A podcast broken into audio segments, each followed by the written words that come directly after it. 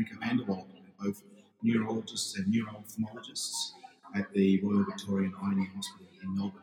We're here at the NOSA meeting, the Neuro-Ophthalmology Society of Australia, meeting which has been held this year in 2019 in Melbourne, and we're taking the opportunity to talk to some of our excellent guest speakers that have contributed so much to the meeting.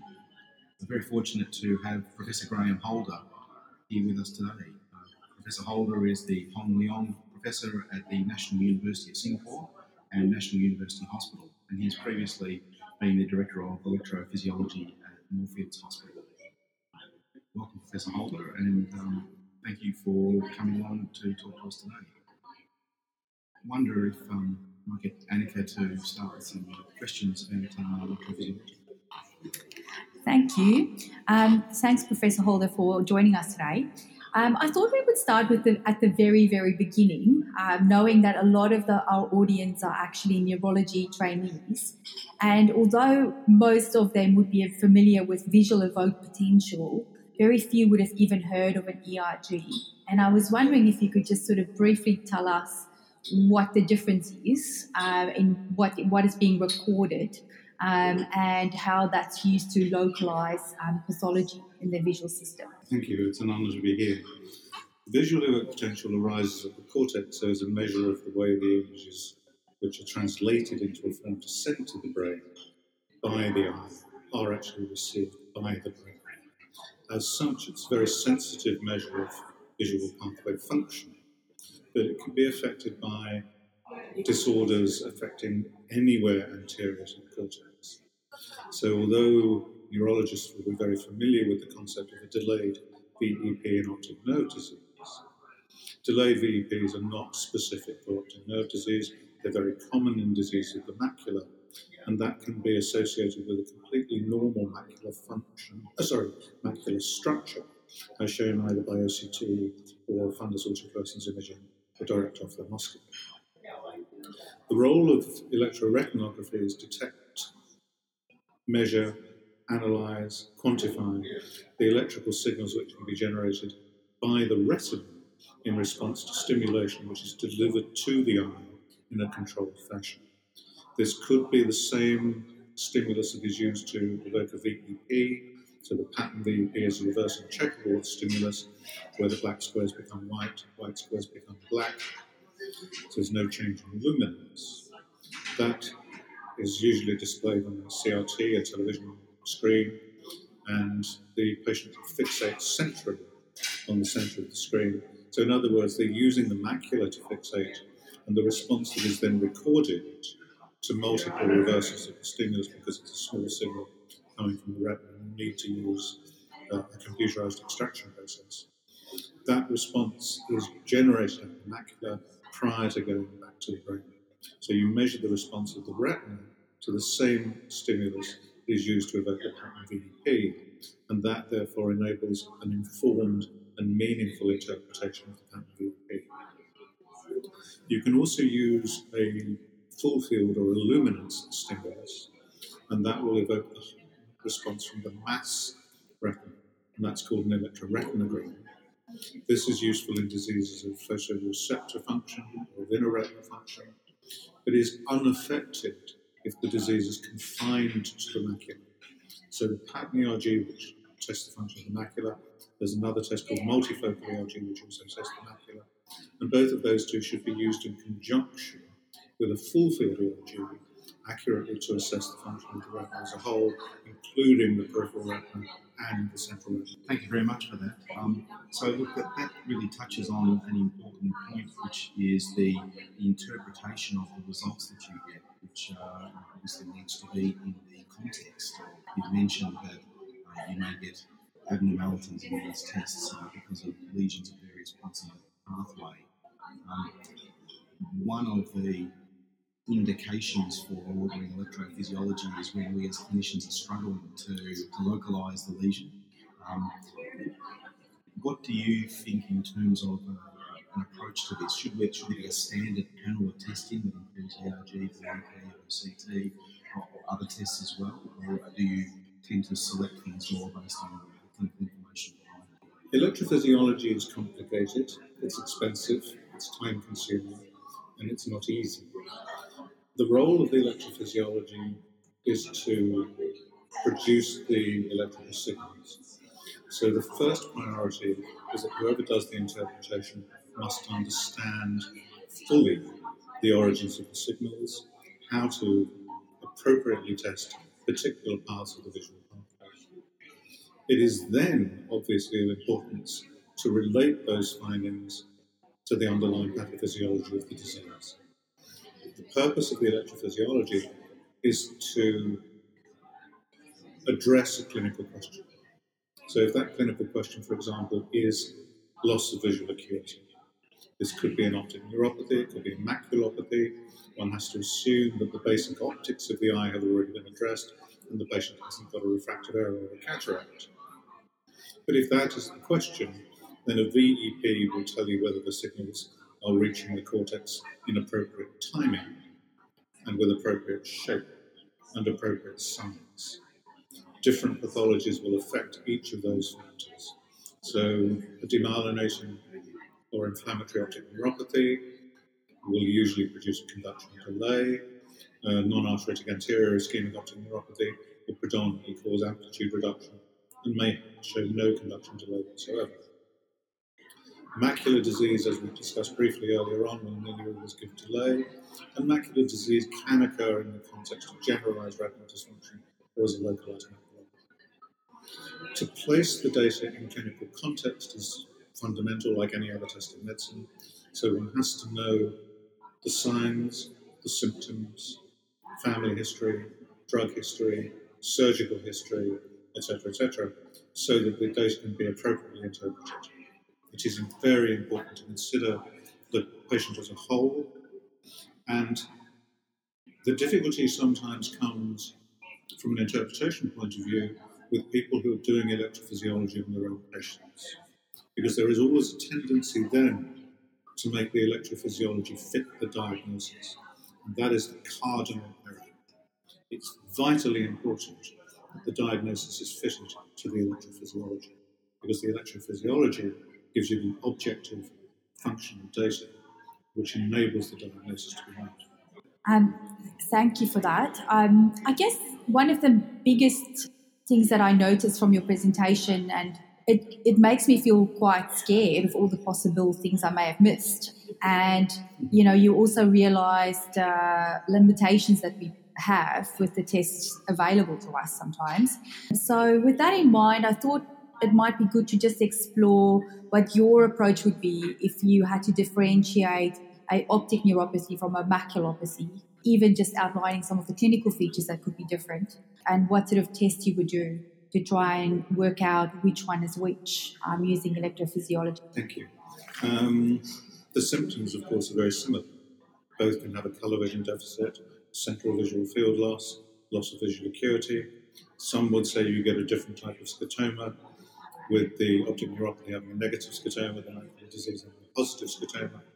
But possibly the only real symptoms in which they differ would be the distortions, the metamorphopsia, the micropsia that is more common in macular disease than with optic neuropathy.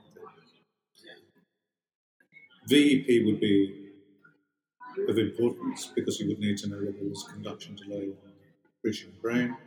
If you suspect on uh, this is a straightforward optic neuropathy versus maculopathy. Okay. Um, but that would be non-specific. It would define the nature of the optic nerve disease.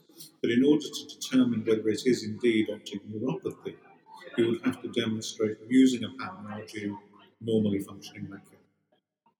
There are two main components in a pattern the P50 component, the N95 component. We know that the N95 component exclusively arises in the retinal ganglion cells. You can therefore be affected either in a retrograde fashion from an optic neuropathy uh, so you get retrograde degeneration to the ganglion cells, or as a primary disorder, such as a Leber hereditary optic neuropathy, dominantly inherited optic atrophy related to OPA1 mutation. And there you would get a primary measure of the ganglion cells with the P50 component, although much of its origins lie in the ganglion cells, we don't fully understand all the origins yet. is driven by the macular receptors. So the size of the P50 component will determine the function of the macula. Of course, the N95 component will be reduced in macular disease secondary to that of P50. And one of the calculations that is always worth considering is the ratio between N95 and P50. If you have a maculopathy, that ratio should be preserved. If you have an optic neuropathy, then the N95 component is, reduced more than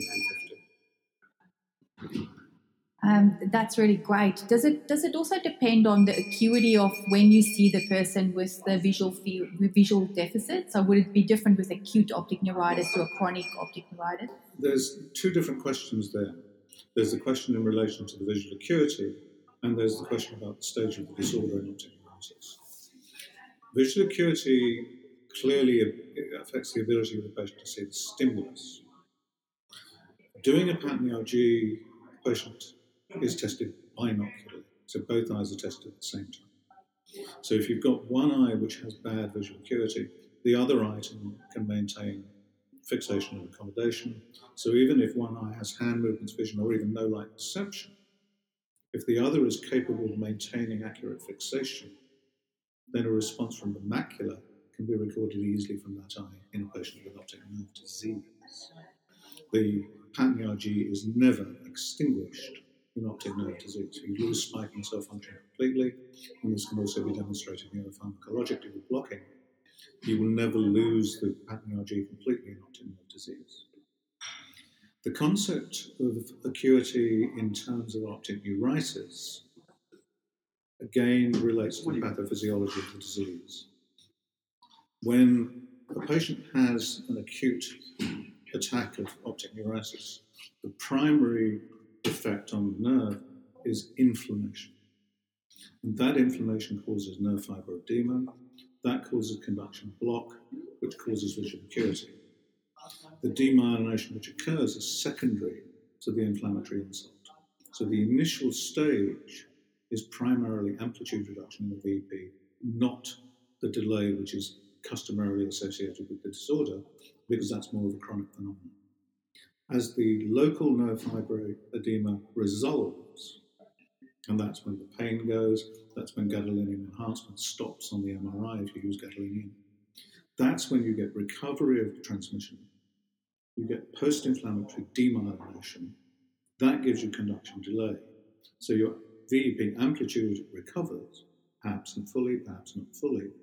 And then you get at the same time the development of the post inflammatory demyelination and the classic delay VEP, which was first described by Martin Hubbard Thank you.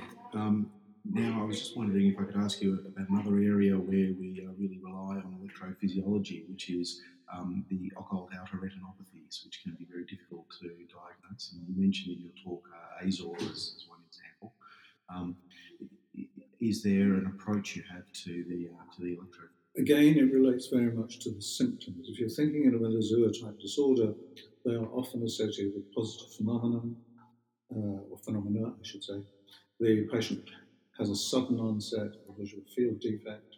Within that field defect, they will often describe the presence of scintillation, sort of shimmering, positive phenomena and flashing within the area of field defect.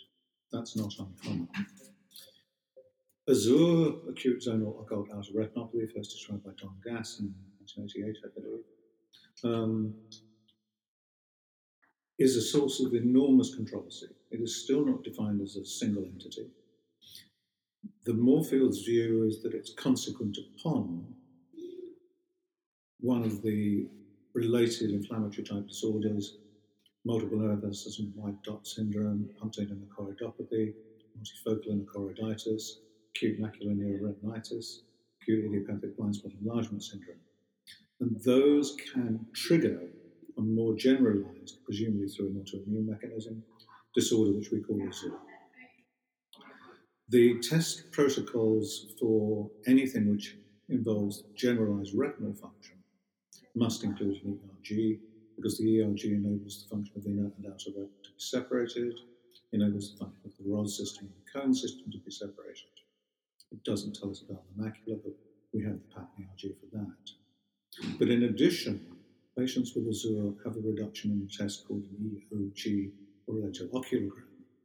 This is measured through patient making repetitive eye movements from side to side in a 30 degree excursion during a period of 20 minutes dark adaptation and 15 minutes light adaptation, or approximately those times. You can do 15 minutes and 12 minutes, that's also fine. And the as the eye goes into dark adaptation, the cornea retinal standing potential reduces to a minimum, and the amplitude, which is then produced by fixed lateral eye movements, reduces to a minimum. That's known as the dark trough. And then, as the background light is turned on, the patient is restored to photopic conditions.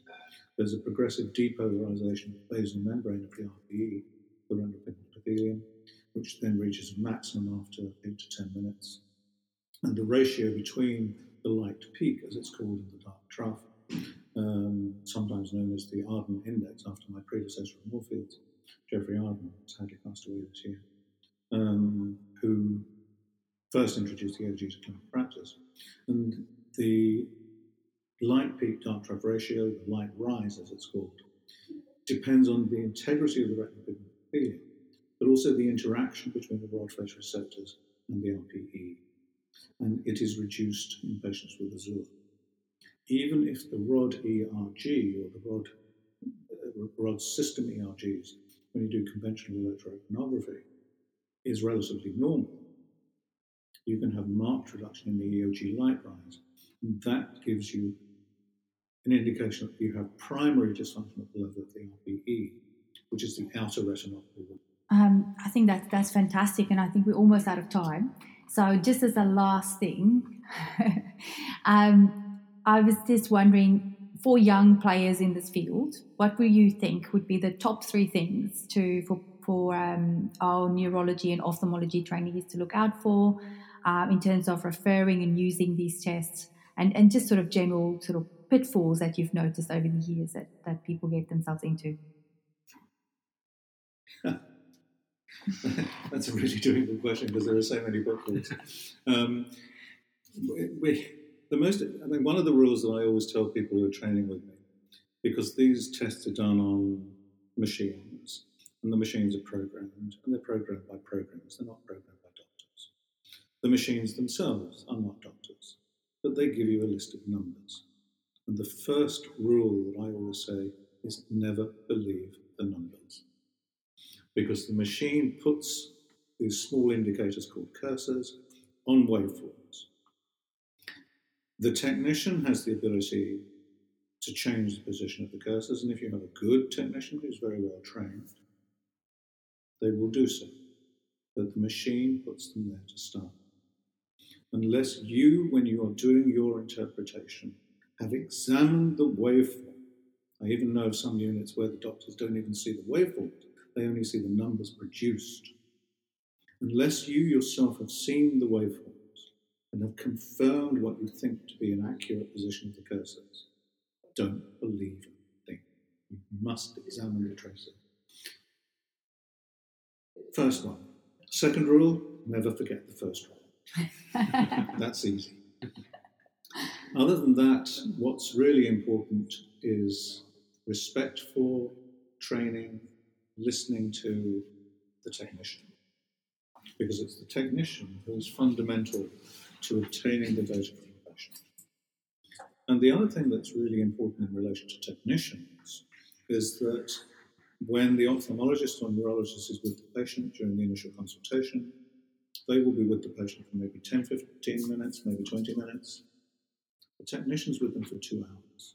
So the technician is in a position to obtain a history, which is often more detailed than that obtained by the primary consult. And always train, train the technicians. Um, just anecdotally, we saw a patient just before I left Moorfields referred by an inherited retinal diseases expert. The patient was a 12 year old. There was a family history of retinitis pigmentosa, and the patient presented with night blindness. And when we did the full field ERGs, the rod system responses were markedly reduced. The cone system, however, was pretty good. Now, the technician knew that if you have severe enough retinitis pigmentosa, to give you almost no detectable rod function, you must have cone system involvement because retinitis pigmentosa is a rod cone dystrophy. The cones were good. The technician realized that this didn't fit. So he probed. He asked the family what was going on. The patient was autistic. It was determined by the technician that the diet that the patient was receiving was inadequate. He largely ate sticky buns and what have you, virtually no vegetables, virtually no fruit.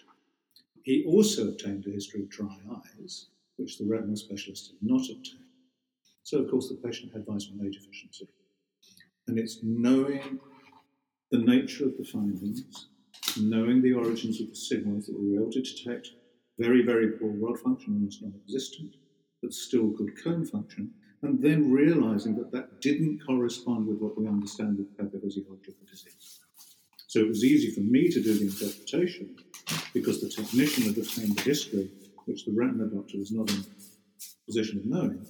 And then it was easy for the child to receive intramuscular vitamin A, which cured his night blindness and normalized his electrophysiology. The other pitfall, I suppose, comes down to bad interpretation.